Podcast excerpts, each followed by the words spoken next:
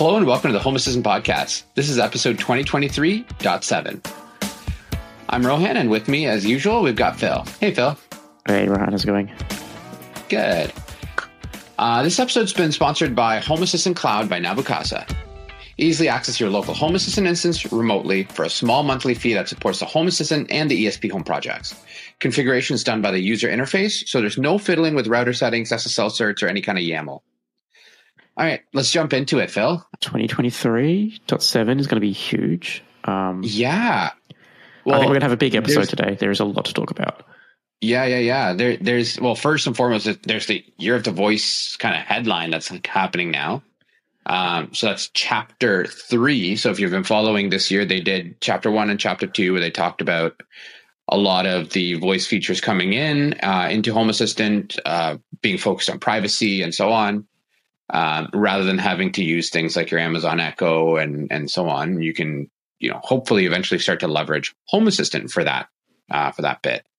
Um, we actually got the chance to catch up with Mike Hansen, uh, who is the person behind a lot of the voice features that's coming into Home Assistant, um, and and kind of what it, what he's been up to with the Year of the Voice. Um, so check that out. We're going to premiere that on July 9th. Um, and then the chapter three uh, part from Nabu-Casa uh, also lands in July. So should be should be good timing. Um, check out where Mike's headspace is at, and then and then have a listen to that uh, to that episode where, uh, or sorry, to the uh, chapter three announcements there. Mm. Yeah, because we, we, we, when we actually recorded chapter three wasn't a thing uh, an idea yet. So yeah, uh, it'll be interesting to see what is in chapter three and, and what is in, in chapter three. It's pretty fun. Um, but yeah, it was a, a, great chat with Mike. Yeah, yeah, and they're going to talk about what's coming and yeah. All right, um, twenty twenty three point seven, Rohan. Um, mm-hmm. I think I say this every release. This is my favorite release of the year so far, but this one I think has one of the biggest. Uh, I think Paul has described it on our creators call. It's the, one of the biggest changes in home in ten years, and I would agree with that. Um, mm-hmm. And I think is the headline of this. So this is a big change in things moving forward, um, and that is that services can now respond, or if you're a programmer, you uh, return uh, with data. Um, and this is something that's been missing for me for ages. So uh, as an example, when you make a call to turn on a light switch or call a script, there was no way for that uh, call to the service to return data. So uh, you would need to store things in like input helpers. You know, if you're calling a script, um, you then mm. have to get that to save in you know like an input text or an input um, select somewhere. Now services can return data, which can then be used in your automations. Um, so, for example, um, if you want a script which returns the events in your calendar for today, you can do that. And the script will then uh, bubble that information back to whoever called it, so the automation that called it. Um, and I think one of the use cases that the Home Assistant is going to feature is now with ChatGPT.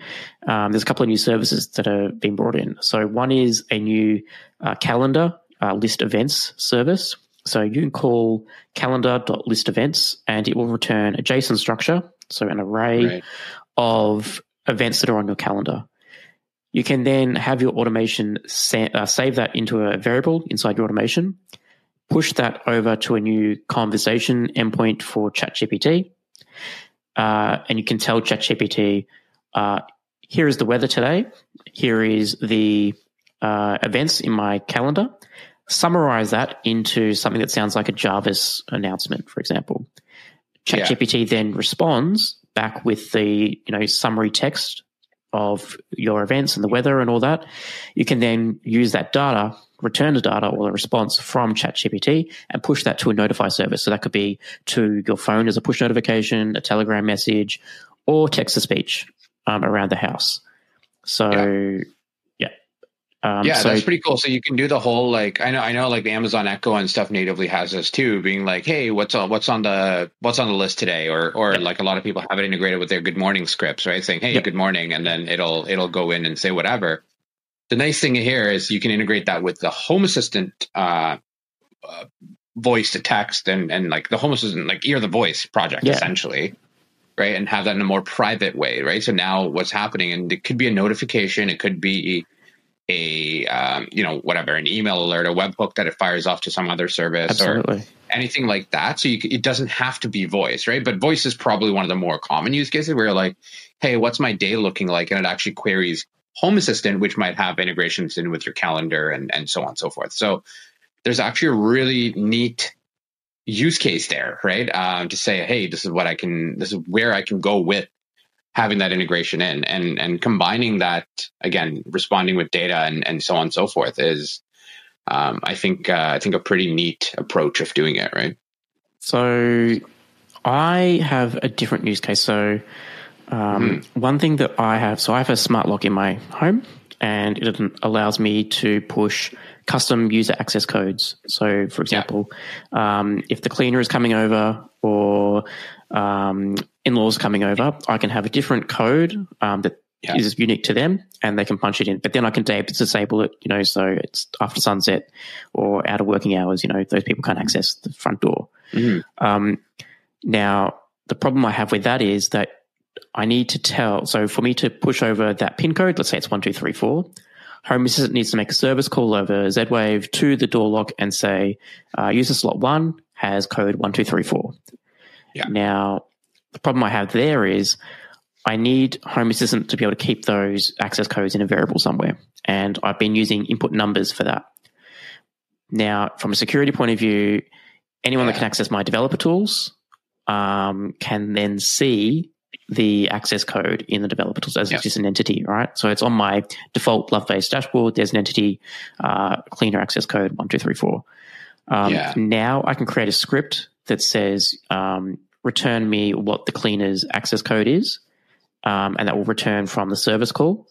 Um, still not as secure, you know. Yes, if you know what you're doing, you could access the data, but it does mean I don't need an entity dedicated to just the access code for this person. Um, and now I can have I can leverage. Uh, I'm guessing I can leverage secrets to do this as well. So um, yep. in my script, I can then leverage a secret, um, which I could previously do with the variables and all that. It got messy, um, but I think this is yeah, just a, a, very cool way to be able to yeah go in um, and return things to automations.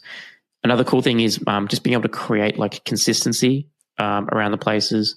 So if you want a script that uh, is like a global way for the house to know, all right, the lights need to be dimmed at this level because it's this time of the evening, previously you would I would have to copy over like uh, templates to the same automations, put them in variables and all that. It, it, gets messy. Now I could just have a script. What is the percentage for the lights meant to be? And it calculates yeah. it on the fly. Um, so there, there are a couple of ideas I've been toying with. I don't know, Rohan, if there's anything in, in your home that you would find a use case for being able to return data instead of having to cache it somewhere. I mean, it's I think I think more just from a state perspective, I'd love to see, you know, what if a service happens, I'd love to see like again for for devices that support it, right? A proper in band, if you want to call it like that, like a like a return saying like, hey, you know, this is like, yep, we verified the service and it's good, right? Like yep. whatever that is. Um, and I know some stuff does it today, right? Like, but it it can be a more generic, doesn't matter where, like kind of wider spread kind of uh, piece there. But I think that is I, I I don't have as big of a use case. I do want to try playing with again. I, I'm I'm I'm at the point where I think I want to start playing with some of the uh, you're the voice stuff. Mm. Um, I've played with it a little bit, but I haven't I haven't actually like jumped in with both feet. But I think I think I do want to start doing those kind of things. Um, maybe replacing things like my Amazon Echo and doing those kind of things. Um, I don't know if I'm that far in yet, but or or what that's going to entail. Um, but that, that's why I'm excited for the for the chapter three to see what uh, what You're the Voice chapter three has to hold um, in in terms of that, right? So, I think. Uh, I, I'd, love to see, yeah, more of that kind of stuff, and, and more of like the kind of the use case that we talked about, right? That, that you initially talked about, saying, hey, like, you know, I can we can ask it something, it can go in, return something from that service, and then run that through another service, potentially like ChatGPT or whatever. Yep. Yep. Right. Um, and then from there do whatever else. Right. So so it's more of a I can actually start replacing these. So right now the problem is with with the Home Assistant voice. I have no way of being like, hey, what's the weather today in Paris, France?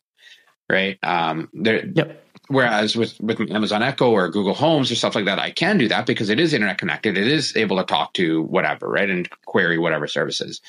So with this, potentially I can start doing that now because I can start doing things like, like you said, like returning, uh, returning, uh, values in directly and do it simply. Not to say that I can't do it today. It's just that'll be like four or five steps instead of one, right? One I guess, yeah. Now, yeah. Now the issue you've got though is like, yes, you could call a, as long as you know that you want to get the weather from Paris, France, that's fine. I don't think you could create like that, you know, change that to Sydney, Australia tomorrow, right? I think you're still yeah. going to need like a lot of updates to um, the voice stuff still. The return stuff um, that is here today would allow you to at least uh, put a, a, script that says, all right, call, yeah. you know, weather.com um, for Paris, France, and and and, re- and, return that back to your automation or whatever exactly. uh, you've got, and then push it to wherever you need to. Exactly. So so the the rest of those pieces now can come in with like again like you send something out to ChatGPT, it returns you like, hey, what are the coordinates of Paris, France, as an example, right? Comes back, and then that's, that's something true. you can push push into um into like whatever weather service or whatever that yep. you're querying, right? Whatever API. So I, again, my, I guess maybe I misspoke a little bit when I said, you know, I can do it in one call or two. So maybe it's not one or two. Maybe it's like a couple rather than, you know, seven, eight different steps, right? Ping ponging back and forth. You go yeah. now ask you, now go ask this, now go figure that out. So I think I think that's where it becomes a lot easier, and even things like again, uh, there there's other services too, right? Not just ChatGPT. It could be even Bard as an example, right? Like where it is internet connected and can pull more live data and stuff like that, right? Um, I know it didn't really get the best rap after some of this, their demos and stuff, but I mean, other other than that, like, uh, or or whatever other service, right? It doesn't have to be one of those two, too. So I think it's just, I think it just makes it a little bit easier when you're able to go pull in some of those pieces there. That's true. So I guess if you if you're using the Home Assistant Assist I wonder. I haven't played with it yet properly, but I wonder, you know, if you you know type in, you know, what is the weather in Sydney, Australia, and yeah. it shoots off, you know, a call to ChatGPT. I wonder if the response back you can then say, okay, Sydney, Australia has these coordinates. You can with these return values. Maybe not in this release, maybe in the future. This is where we're sort of heading. You can say, okay, uh, the response value had this location. All right, I'm going to take that location, pump it over through this script, which we'll call a weather API return that data back, and then return yeah. this to your notification system. Like that's where Again, this is an of, example. I'm sure there's weather APIs out there where I can just say Sydney, Australia, and it'll go out and give me the weather for Sydney, right? Like it's yeah. just just as an example of like some of the things you may be able to do. But even even from a home, uh, home assistant assist perspective, right? Like you know, you have let's say you're a little M5 stack, you push the button and you say, okay, get me the weather for for again my previous example, Paris, France right? It can go in and then and then bring that bring the result back in in that same service, right? And then based on that, I can do something else. So it just makes it a little more efficient. Can I do this today? Probably, right? You can probably do it easy today, but it just makes it a little easier, right? Having and a little more efficient, right? So the way I look at it is if that's one less sensor, if that's one less anything like that, that's that much more efficient on my system.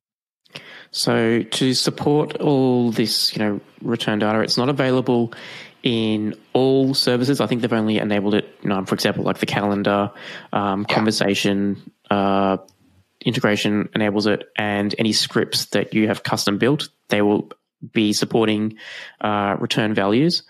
Home Assistant internally, there are three types of responses that all services uh, can be are expected to uh, adhere to. That is that they will always have a response, so they will always return something. They sometimes have a response. So, for example, calling a weather service if the weather service is offline, maybe it won't return any data, and it never has a response. Currently, every integration in Home Assistant, bar the calendar, conversation, and any scripts, will be set to um, never has a response. Um, and then, as they slowly in future releases, they'll you know enable responses for the light domain, the switch domain. Um, they'll be able to you'll be able to know okay, yes has a response um, and do this. So yeah, I can, I can even see things like, for example, um, one of the frustrating things I find at the moment is if I turn a light on on for whatever reason, and the Home Assistant UI will actually turn if it fails because maybe the Z-Wave network's down or the Zigbee sticks, you know, not working. Home Assistant the UI will vibrate my phone. You know, think, no, there's an error, couldn't send that data. But there's no way for me to know that that light switch, that light hasn't come on from an automation perspective. So if I walk into a room and I'm not looking at the Home Assistant UI, I don't know yeah. that that service call failed. In the future, Home Assistant return value should be able to say, okay, you just called the light turn on service. I'm returning false. Um, I, that didn't work. There was an error. I can then have an automation to say, okay, uh, send an alert to Phil's phone to say, we just tried to turn the light on in the hallway. It didn't work. Now you need to, something's yeah. wrong. Um, yeah, yeah. So yeah, there's, that would be a, a fantastic use case. Um, or yeah. even I can then automate my troubleshooting and go, okay, the light didn't turn on in the hallway. Is the Z-Wave network down? Yes, no, okay. If it is, maybe reboot the Docker container that's running Z-Wave JS. Um, yeah. Whole bunch of um, stuff this opens up for. But anyway, yeah. enough about that. Um, go for the next one, Rohan. Yeah, I think we kind of touched on this, but there's also a new service to speak to the conversation agent, right? So um, basically the idea is it responds with what Home Assistant did. So for example, um, if you use ChatGPT, you can call ChatGPT in an automation and then push that data to your TTS agent, right? So um, it's it's we'll leave the show note we'll leave it in the show notes, but there's basically Alan Porter has created a even a blueprint that kind of does that summary for you in ChatGPT, um, and uh, yeah, it, it is it is pretty neat. Yeah, so essentially, I like like so in your automation you can actually say, all right, uh, pretend I said turn on the light, and then yeah. that will return back and say, okay, according to the assistant, here's what I did. Um, so that's pretty cool.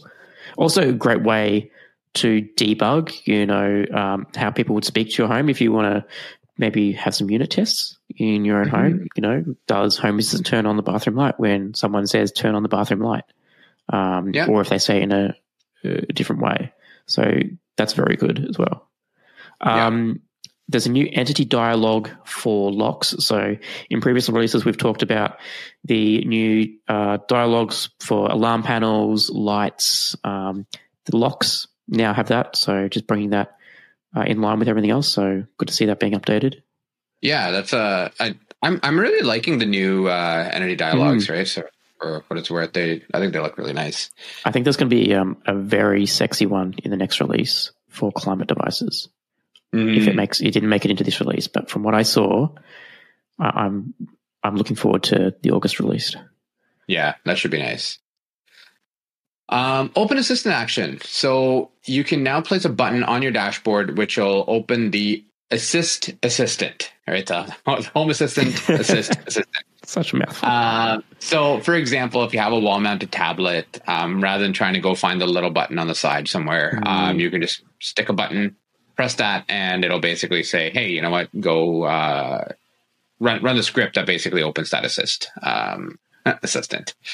Um, but on that though, there's also a little side note, which is kind of cool. Um, there's now over a million Android uh, devices running the Home Assistant app. So um, yeah, that's that's uh, that's a really cool, cool. Uh, random side statistic. But that is that is actually a pretty pretty large amount of installs, right? So that's uh, that's pretty awesome. Thanks to yeah. So here's something that's not in the notes, um, but I think it was rolling out in beta uh, for the Android app. So I'm not sure if it's going to be released um, as of when 2023.7 goes out, but the Android app is currently working with um, enabling like Android assistant features.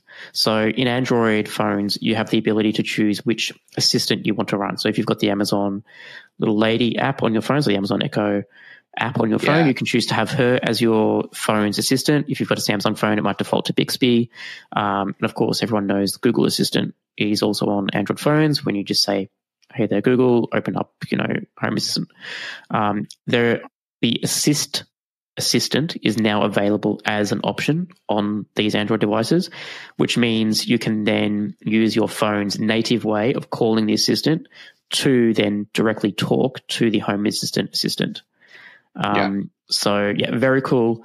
Um, so if you've got a wall-mounted tablet, which is an Android, and it has the ability to support these custom assistants, instead of having to you know find a little soft button, you could if there is a hardware button to call a voice assistant on your tablet on the wall, you could just walk up to the tablet, push that button, and you'll be directly talking to Home Assistant. So that's very good.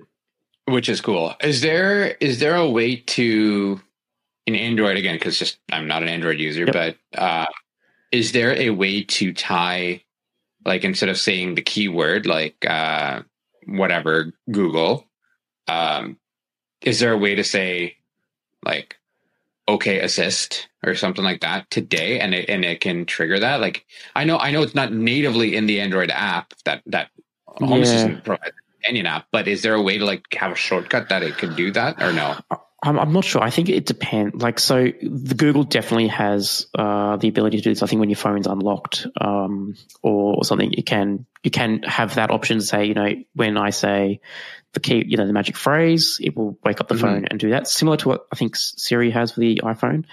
Um, but for third party apps like the Amazon Echo, um, I I know you can set her as the default assistant, but I think you still need to physically hold. Like i have got a, Samsung S22 or S23, whatever yeah. it is. You hold. You've got to hold down the home button to let her start listening. Um, I assume that this is going to be the same for the Home Assistant app. So there's not going to be any wake word that you can just walk up to a tablet and yell. You have to take some physical action to enable the mic to uh, turn on the microphone and allow it to the, the app. Understood. Okay. Okay. All right. I mean, it's something, right? Like it's. uh Oh well, if there's a million Android devices out there, it's a very uh, quick way to get access to um, the Home Assistant, voice assistant um, on all yeah. those devices already with existing hardware. So, especially if you've got like an old Android tablet just laying around somewhere, this could be a good use case for it. Yeah, yeah, agreed, agreed. Um, all right, a new type of entity landing in this release are called image entities. Um, so they're similar to the camera entity, except yeah. they only supply an image. So a great use case for this would be a QR code that provides Wi-Fi credentials for your guest network, um, a weather map.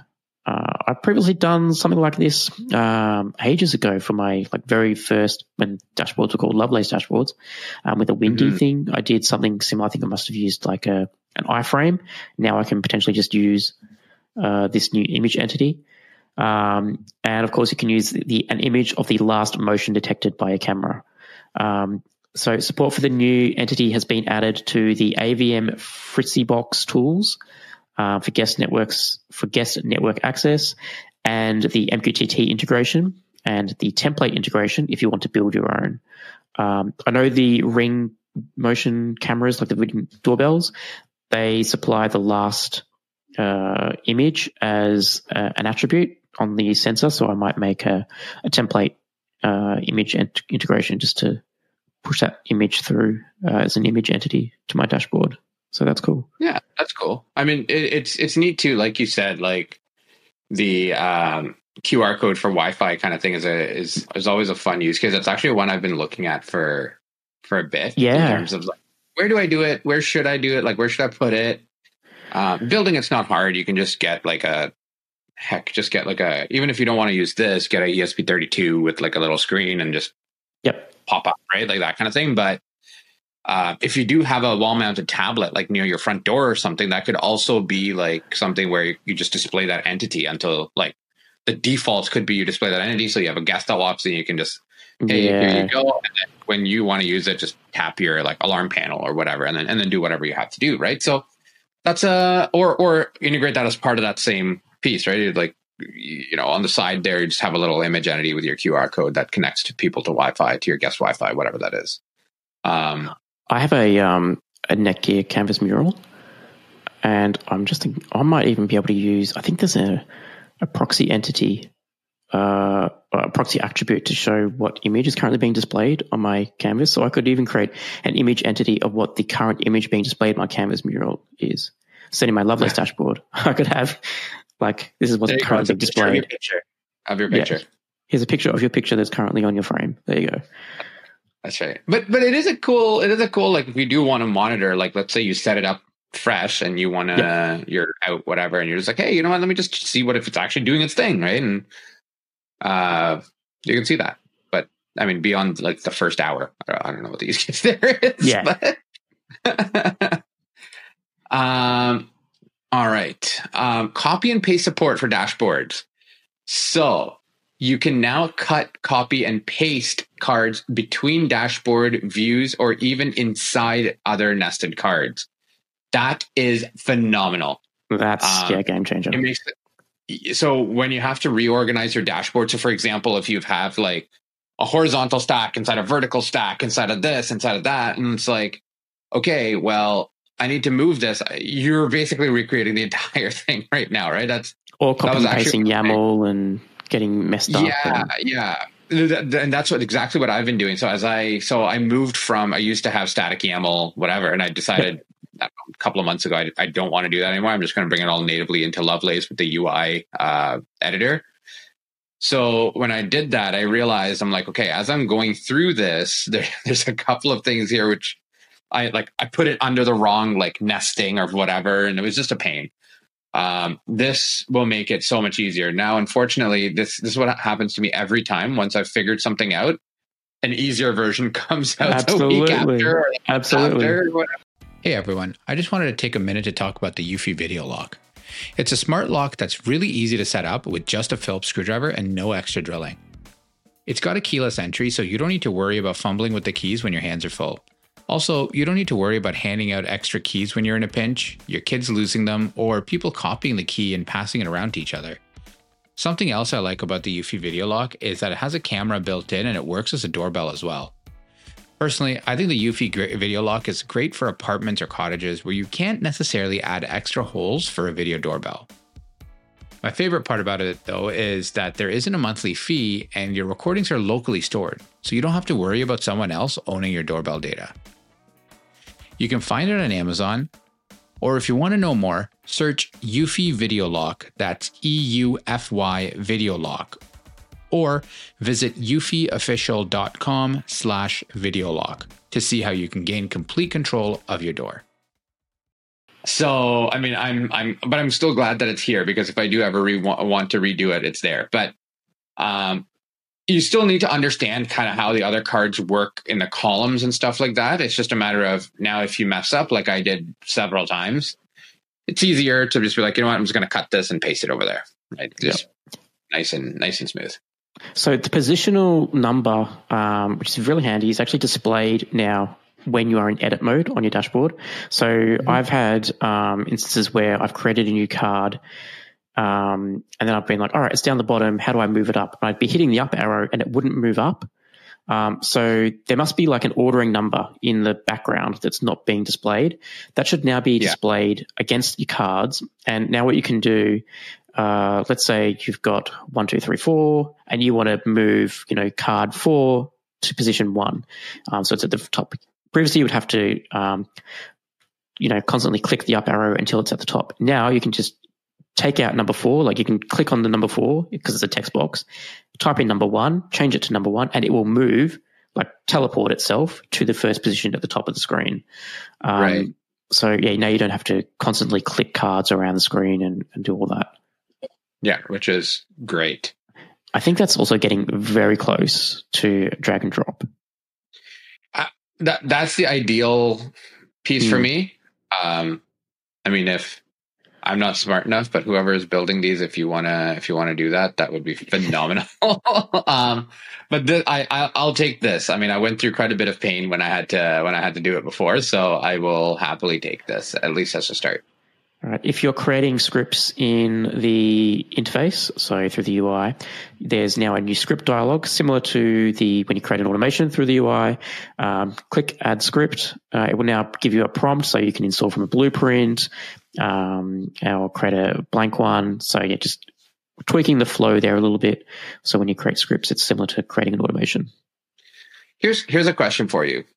Where do you delineate where you want to use a script versus an automation? Mm-hmm. Uh, for me, that's an easy one. Scripts hold reusable code for me. So, yeah. um, let's say, so I used an example before about um, lights and being on the right uh, setting. Um, yep. I would potentially have a script that would have turn on this light, and inside the script, I would have my uh, logic to work out what brightness that needs to be. So mm-hmm. that way I don't have to put the logic of what the brightness needs to be in 100 automations. I can just put it in one script and have the 100 automations call that one script to work out, to make sure it's always on the right setting.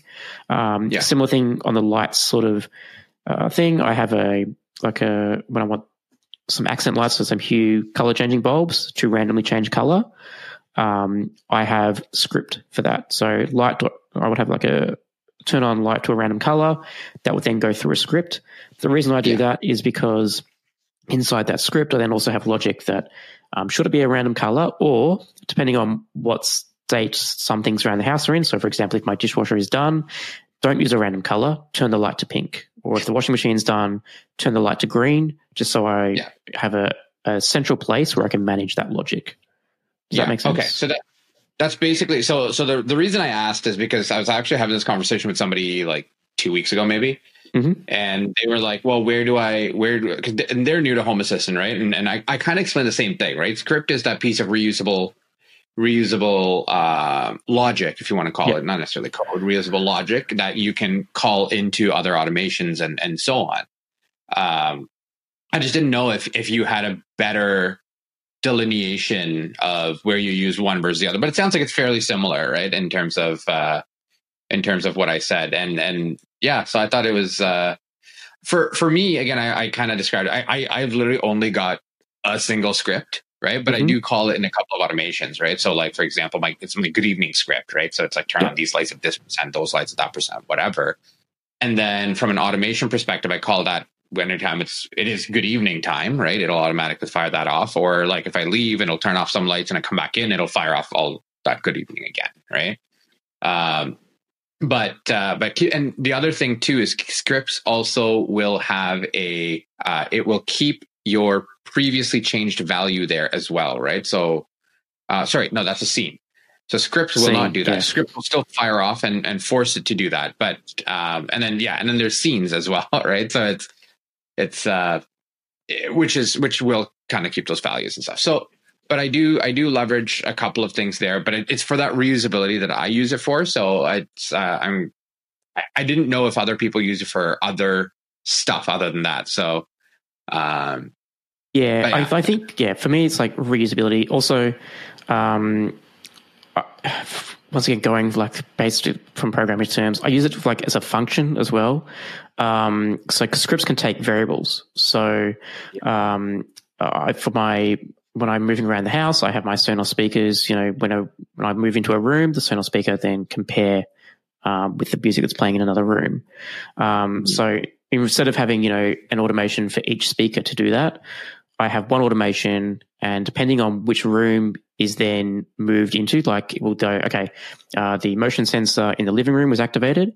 So I will then call the script and I will tell the script, okay, the living room motion sensor was done. Um, and therefore you need to change the status of the living room play bar um, as opposed to the office, you know, Sonos one or whatever. That's actually pretty cool. Yeah. Yeah. Um, That's a good use for a script there too. Hmm because yeah, I, I, think scripts are really powerful. Like the whole idea yeah. being like if I'm going to do the same code in two automations, I may as well externalize it into a script and take the variables, uh, pass them down into yeah. a yeah. yeah. into it that way. Um, and sorry, I'm going to give you one more example just because, you know, I'm yeah. a very nice guy. Right. I'll, I'll give it to you. Um, if you've got tags, like, like an ESP home and you want um, some NFC tags to scan, if you want to create like a jukebox for either TV or music, um, right. you could then have that as a script and then have um, all the variables. So depending on which uh, ESP home device was used to scan, you could, all right, if this ESP home device was scanned, um, I want it to play music on this speaker or this TV show on this TV. Um, yeah. That would be another good use case for a script. Yeah, yeah, and and or even for playing this the the actual content, right? That can be the variable there, and then Yeah. everything else stays static, right? So Yeah. Because the script, Uh, you could have like multiple variables. Like you can have, you know, it would just, Exactly. yeah. Um, there's so many ways to skin a cat in Home Assistant, and I guarantee you there are, you know, you could do, you don't need to use scripts. You could do it in automations. Um, you could do it in Node.js if you really wanted to. Sorry, not Node.js. Um, uh, Node-RED. Node-RED. Thank you. God, too Yep. many nodes. Know, but I yes, know. there you go. Yeah, no, that's cool. All right, uh, moving on. Time zone support. So now you can you can also select what time zone your Home Assistant interface is in your user profile. So if you're traveling or if you have family members in other time zones and so on, uh, you can leverage that. So basically, you can say, "Hey, I'm here," and then my Home Assistant is in that other time zone, and then based on that, it can go and alter time zone. So if you're doing like a cross country trip, for example, maybe you're crossing some time zones, so on and so forth. You can actually uh, that might come in handy there um, as an example. I don't know if that's a that's like a like a common use, but I think it's it's uh, pretty handy to have, right? It's yeah, I guess it's it's necessary. It's necessary for some parts of the system as well. For example, like if you're uh, in the US and you're looking at a instance that's in Europe, the energy dashboard, for example, would be completely out of whack because Yeah. six hours it's basing on your time zone and it's trying to pull um, in your in the other time zone. Yeah, it just gets out of whack. So yeah, last fired at 12 a.m. Well, it's actually 6 a.m. here, right? So, Yeah, but that's yeah, last Yeah. and then it would say you know last five six hours ago when it was actually three seconds ago, right? Um, right because based on your time. So, yeah, yeah, it's, it- it's handy for when you're traveling and such. But I think what would be cool to kind of tie along with that would be if the Home Assistant companion app, uh, based on GPS data, could place your time zone. Right. Well, it should already do that. Would Yeah. But, but I mean, it can go in and adjust your profile to do that. oh, gotcha. I think that that might actually have have support for that. So in Oh, your okay. profile, you can um, say, all right, should I use my device's time zone or should I use the home instan- instance's time zone? Um, yeah, yeah, yeah. But I mean, but I'm so with this time zone support now. I think like tying all of those pieces together, um, I think would be pretty neat, yeah, gotcha. right? Um, because now it'll it'll because what this brings in is it it, it adjusts the uh, adjusts the front end times, right? Yes. So like you said, something happened at twelve, but it's currently six, but it's Yep. Not right. Like so, so based on time zones there, as I'm traveling throughout, that can constantly update. Otherwise, I have to go in and say, "Hey, go profile Rohan." Time zone is currently Oh, gotcha. Yeah, Pacific. Time zone is currently whatever, right? Wherever I, I am. yeah. I think Um, uh, so- yeah, you should be able to set it to say whatever device time zone I've got, use that. Right, right. And and it's showing you on your device is what it normally does versus and and because that's that whole issue you were saying, right? Like Mm, two seconds ago could be six hours ago if there's a time zone issue there. yeah, Right. gotcha. So Yeah. All right. Unavailable automations and scripts. So if an automation or a script has an error, it will now show up as unavailable in the interface. So when you then select that automation, it will show you why that error message is there. So uh, you can go on and fix the automation. So if you've got a typo or indentation issue in your automation somewhere, rather than it, you know, just completely crashing everything, it should, in theory, mark it as unavailable. Um, and away you go. that's perfect. Super fast Bluetooth proxies. Um, also, I love the Bluetooth proxy functionality. Right, I've been using it for a while, and uh, Nice. it's phenomenal. Um, but they're even faster now, like really, really fast. Um, So when you're when you update your ESP uh, 32s with the latest ESP Home and this release of Home Assistant, um, basically what happens is um, it sends the raw data from those Bluetooth devices directly to Home Assistant. So Home Assistant is processing it, not that pre-process. It doesn't get filtered or pre-processed on the on Gotcha. the ESP itself. Yeah. So that way, what that does is um, effectively you should see somewhere like 40 to 80 percent drop in network communication between the ESP and uh, and Home Assistant itself. So there is if you use a native Bluetooth stick, like a USB that's plugged into your whatever Raspberry Pi or NUC or whatever you use to to run Home Assistant in, um, and you haven't moved over to Bluetooth proxy, there's a good reason to do so now. Again, like ESP32s are not super expensive for what they are. They're actually, and for the most part, they're probably cheaper than your Blue BLE stick. Um, but you know, they're uh, they're really handy to have. Um, and the nice thing is, it doesn't have to be around your mm. uh, wherever your Home Assistant uh, install is, right? So I, I don't have to be like if that's on in my basement or in my attic somewhere where you know I'm out of range. I can move this. I can move the ESP32 because at that point I just need wireless, right? And say as long as I have Wi-Fi connectivity, I can uh, effectively move that uh, remote BLE uh, stick. Effectively, is what that is. So, yeah, but uh, it's great to see that. I will be updating my ESP homes like now. Yeah, apparently there's a it's a, huge update. Um, on the creators call, they talked about you know Wi-Fi, Bluetooth packets, and packaging them all up, and it got a bit. You'd have a, a field day. You'd like you'd be able to tell me around exactly what all that meant. It got a bit over my head, but the sure. TLDR is there. Just update, um, and if you can use them, use the proxies um, because yeah, you'll, you'll see a, a big improvement yeah, I literally, I literally just clicked update all on my uh, my, nice. EXP home, literally, uh, because I like that.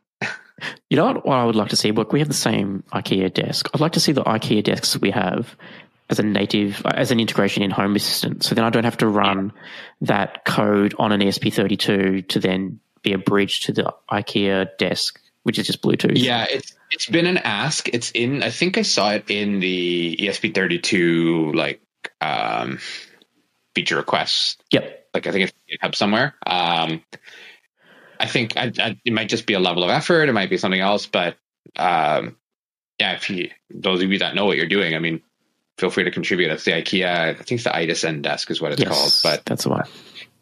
But yeah, it'd be be cool to see that in there too, and just pick up the table and off you go. Right? I think it has to be an active connection because I think you actually need to like on the desk you need to pair it.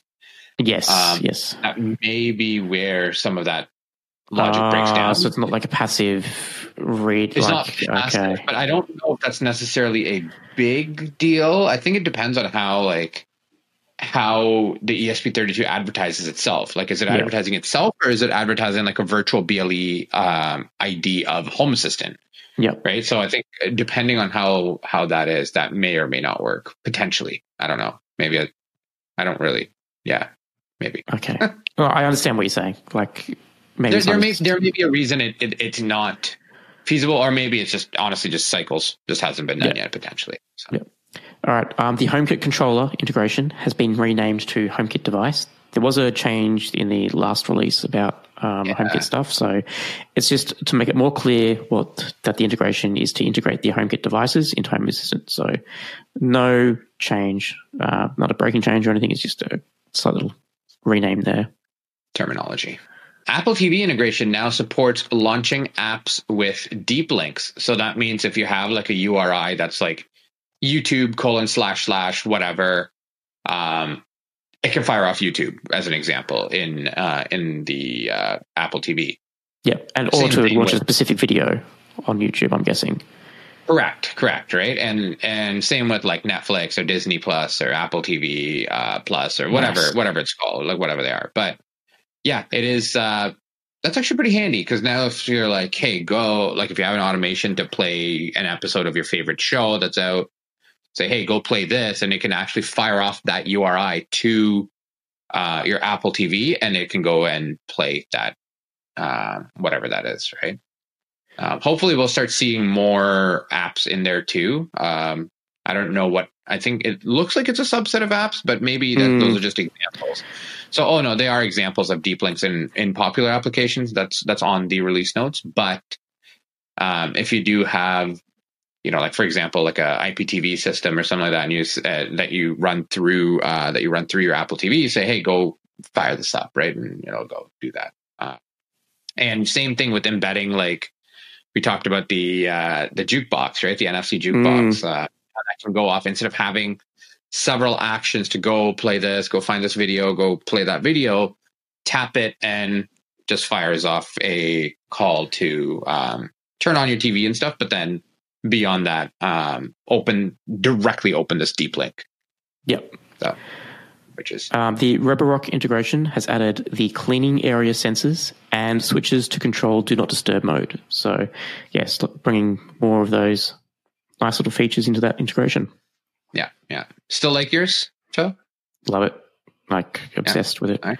I um, I, the only thing I, I hate about it is having to constantly uh, refill the water tank because I don't know if we're Yeah, using yeah. it too much, but like every you know once or twice a week, it's like, hey, I'm out of water. I'm like, oh well, yeah, all right, I guess I'll go fill you up. I still haven't I've managed to automate I've it properly, but good with it. I've been pretty good. I, I've Yeah. got to say, uh, it's filling up my water. Um, the the thing I'm not great with is the um, like when I if I get the notification being like, hey, like the the dust bag or whatever it's called is is full. I'm like, Yeah. yeah. I've got a couple more uses out of it. and then I'll, I'll run for a little while, and then I'm like, all right, I really have to change now. But I think I, I hope they don't be like we don't get to a, a world where the dust bags have like a chip in them similar to printer cartridges to say you know you're using the wrong. don't don't don't Don't put it out just- in the universe. Yeah, if uh, that that is the day I stop buying who's ever's products. Yeah. Like, but yeah. All right, let's talk about some new integrations. Um, Dremel, their 3D printers are now uh, integrated into Home Assistant, so you can monitor your Dremel 3D printer and check out the pro uh, how far along it is in the progress wise, and yeah, maybe control a couple of things. Hopefully, Yeah, Rohan, you just got a 3D printer, didn't you? I did. Um, I did just get a 3D printer, and it has been so much fun. Um, Which one did you get? I got the Bambu Lab X1 Carbon, um, which is you know far more of an iPhone style uh, 3D printer compared to a lot of the others. Yep. Um, costs as much as an iPhone, I can tell you that, and then if not more. and then, but it it is very simple to use. Um, again, I think I'm at the point where uh, for that specifically, I don't want to get get to the tinkering. I just like like I just want it to work. Yeah. Uh, and and so far it has been great. There's a Home Assistant. Um, it's a HACS add-on. Mhm. Uh, that Is it cloud based uh, or local based? it's both. So there is a cloud option, but it is. Uh, I believe the HACS add-on uses it locally. Nice. Um, what I learned, I was just googling around the other day, but it they actually have a built-in MQTT server on that thing. So oh, nice. I can go pull stats and do all of those things from MQTT. I don't know how it works for, um, like let's say like turning on the light that's inside there, right? Like uh, obviously that's a write function. Like, can it read a read an MQTT topic saying, "Hey, go turn it on," or is that an actual API call? I believe that's an API call. Uh, the way it's set right now, but I can pull, you can pull statistics and a lot of those kind of pieces off of MQTT on there. I haven't played with that part yet. I've just I just use the HACS integration because I'm lazy and it works. Just to you know monitor the print and stuff like that. Um, Yeah, nice. I haven't had or anything with it, but just I have it in there. I'll figure out what I want to do after. Any home automation specific things you're looking forward to printing? Um, more things for like ESP32 cases and stuff like that. Um, Yep. I do want to. I haven't figured out exactly how I want to do this, but uh, for outside, I want to put a couple of sensors and stuff like that. Um, so I might I might build some stuff for there. I'm I'm still in the process of learning um, Fusion 360. I've been going through like just tutorials on YouTube and stuff like that. And then when I get confident enough to actually start designing my own stuff, then then I might uh, I might dabble in a couple of those things. But for now, it's just mostly just like I'm trying not to do tchotchkes just because I'm not a like like I, I I just hate like collecting stuff if that makes Yeah. sense. Yeah, yeah, Um, yeah. but or I don't hate it. I, I just find that like I'll I'll be like, oh, this is cool, and it'll stay there, and like a month later, I'm like, all right, and then just chuck it. Right? It's just it's just wasteful, and and I don't really want to do that. But it's been like I don't know, like uh just stuff that's functional. I I just 3D printed earlier. I was showing you Phil, but for those of you on YouTube, I just somebody made this and threw it up on like Thingiverse, but it's basically like a little hanger for my ties, right? Like Yep. just stuff like that. Um, I've I've printed like a desk tray that I designed for my wife for her job, and like those kind of things, right? So, um, trying to make it more functional rather than just like tchotchkes, right? like,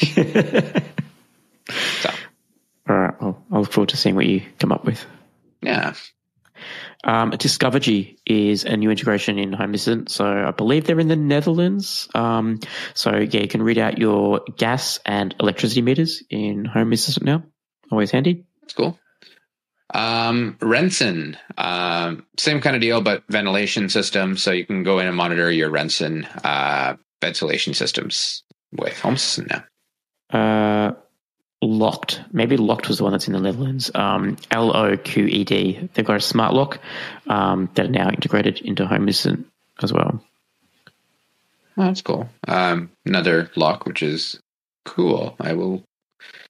Okay. Oh, that's a neat little. Sorry, I just started. I started googling a lot. like, didn't you get a, a lock for your door in the end? Like, you don't need one anymore. I did. I did. Um, I don't love it.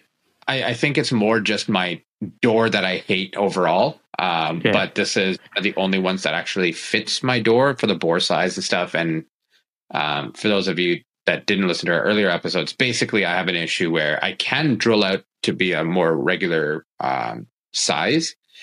However, I have a window pane that's directly there, so I will be drilling through the window, uh, or not through the window, through the frame of the window, which will just Mm. be a huge pain, potentially through the window itself. But yeah, so I need a new door, and I don't want to spend like I don't know four thousand dollars or whatever it is for, for a new door. Yeah, Um, crazy, right? Even even even a, like two thousand is is very expensive for for what I want to spend. Um, all right, let's talk some breaking changes. Um, ESP Home has some additional security hardening uh, that's applied to it. So the ESP Home devices will now have the ability to call any Home Assistant service.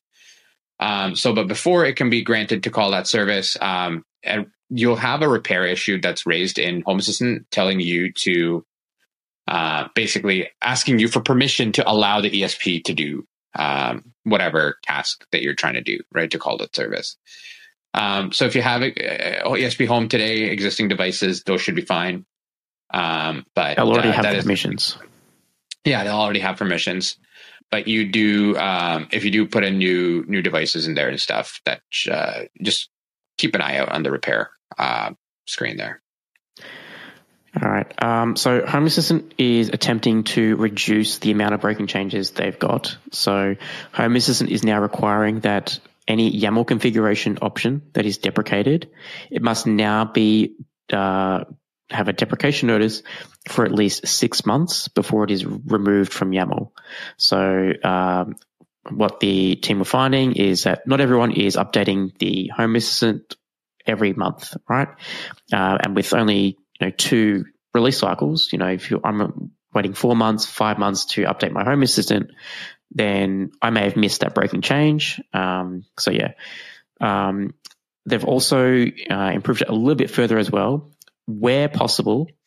An automation, an automatic migration is required, um, and an issue in the repairs dashboard is to be raised if the deprecation applies to your configuration. So if you have an integration in your YAML files today that moves over to the UI, there's going to be two changes. One, that your YAML will still work for at least six months. And two, that the YAML will be automatically moved to the UI if it is possible. Um, so, um, and also a repair notice issued to say remove this from your YAML configuration. So, yeah, that's a pretty good change.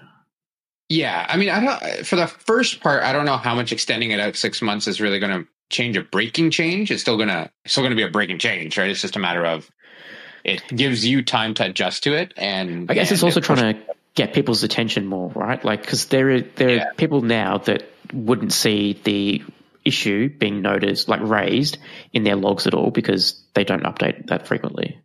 Um, okay, so there's a new product department in Nabu Casa. Um, so the idea is they want to give users more, uh, more of a voice uh, in the roadmap for Home Assistant. So there is, I believe it's more like a product management style of a person that's that's been brought in. Phil, I know you were you were on the creators call when they talked yeah, about this. Yeah, so there's going to be there's a product manager, and I think there's also like uh, a more UI UX focused person um, on the team as well. So yeah, the mm-hmm. idea being that the product manager they're, they're actually in the Discord channels. Um, they're talking to users. They're trying to give basically the users of Home Assistant a voice. Because um, right now, the roadmap of Home Assistant is developer focused, right? It's, you know, we've always said, you know, if you want it fixed, if there's a bug, you want it fixed, raise a PR, right? Um, yeah. And we just assume that everyone using Home Assistant is a developer. We want to move away from that um, and have, you know, product managers actually dictate on a roadmap and say, hey, this is what would make the product better from a user's point of view, not from what's you know fun and good from a developer's point of view. Um, so yeah, maybe that's my product management uh, talk coming yeah. out a bit there, um, but that's where what a, a, product manager should be doing there. Yeah, yeah. I think it's I think it's a good thing. I mean, there's not uh, it's not really a downside to it as long as the community is still centric to that, right? Like exactly, uh, exactly at, at the point, I mean, like if that ever changes, then I will change my opinion about that. But I think for now, it's uh, it's not a bad thing, right? It's it's looking after things like, hey, you know, I'd love to have this kind of feature. I'd love to have these kind of features, and then potentially prioritizing those features, right? So let's say even if it's right now, it's 100% what the developers build and that's it and then maybe this is more of a 50-50 or something like that right I, and if we want to remove that stigma that like you need to be a developer to use home assistant then we need someone that's not a developer or doesn't have a developer, like has a users, yeah. a non-developer users, you know, in mind when designing things. So yeah, I think it's good. I, I think it's good. All right, so PJ emailed feedback at hasspodcast.io. In the last release episode, Rohan, I talked about my idea for the Zigbee, the Aqara Zigbee door window sensor, how I wanted to know the state of my sliding door, if it was locked or unlocked. Um, so PJ emailed in. He said, "Hi, I've just listened to that episode, and uh, you mentioned using the Zigbee door sensors. Well, uh, here are some tips because I'm actually using that very same solution. So, tip number one: it appears that Aqara door window sensors have two additional soldering spots on the PCB, just on either side of the reed switch. So, in my limited testing, I was actually able to, um, without doing any soldering, if I just jumped those two spots on yeah. the switch, I was able to you know trigger the switch. So that's uh, what sort of gave me this idea of doing this in the first place. Um, tip number two uh, from PJ was um, a micro switch was small and easy to implement, but it is not too durable. And after a couple of months, it just broke. So I'm guessing a, a micro switch must be something you know, really tiny that when the pin yeah. of the door lock touches it, it just flicks the switch on or off. Um, so what he did find was um, he found a better solution, and that was springs. So if you have enough space in the frame, of course. So uh, I used springs from the battery slot from an old toy, and springs had a piece of metal attached to it, so it was ready to be glued inside the door frame. So I'm guessing you know two um, uh, what is it the negative side of the battery, those springs that are at the negative side of the battery that you would push against a, from the battery compartment. He's just used two of those. So as the pin from the lock touches those and completes the circuit would then um, trigger that Aqara door sensor um, to mark as locked in Home Assistant. So, and then he goes on, Peter goes on, I've had, I've got the lock configured as, um, oh, sorry, I've got the door sensor configured as a lock domain. And now I can mm. ask my Google Assistant about the lock's status and it will tell me which one is locked or unlocked. I can also start some automations triggered by locking or unlocking a door. Um, I can't automatically lock them, obviously, but that wasn't the intention. Um, PJ, thank you so much for that. Um, PJ's also been kind enough to share some photos as well. We'll leave them up on the show notes on hasspodcast.io. Um, check That's it out there. Interesting. So I know, I know. There's there's folks that like have typically like either desoldered the reed mm-hmm. switch or just cut off the the reed part of it and then soldered yep. onto there stuff like that. Can you? Is there? Is it those pads that you solder onto, is that the same pad? So it's effectively like door open or door close is what it's saying? Or is there a way to uh, say to have those those pins that you solder this onto is it possible to have that as an independent domain so you can still use it as a door window sensor, but then also use it as a lock sensor? So the problem there, so the issue you've got is that the sensor only exposes one state, which is on or off.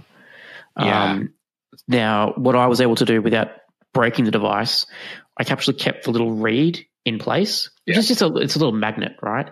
Yeah, um, yeah. And so when the magnet gets close to it, it completes the circuit, right? It essentially joins the two sides of the reed switch together, which completes the circuit, which changes the state, so on or off. Um, I was able to just put a jump wire on either side of the reed switch um, and complete the circuit that way. And I didn't take the reed out, so therefore you could, in theory, Right. just put a magnet up to it, and it would still do the same thing. Um, Okay. So so it's still the same. So it, it is the same circuit as the reed switch itself. So Yes, closing yes. this would close effectively the reed switch. Yes, exactly. Yes. Okay. Um, and then in Home Assistant, because you can use the device classes, you can then say, this isn't a, a door or this isn't a window, it's actually a lock, and the state is locked or unlocked. Yeah, So- yeah, yeah. Yeah. That's Um, cool. So I'm actually glad someone else had the the idea. Um, so glad I'm not the only one out there. Yeah. No, that's neat. Awesome. I Um, think that's our episode. Yeah. And yeah, 2022.7.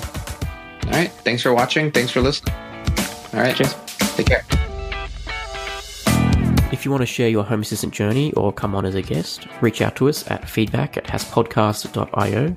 That's H A S S podcast.io.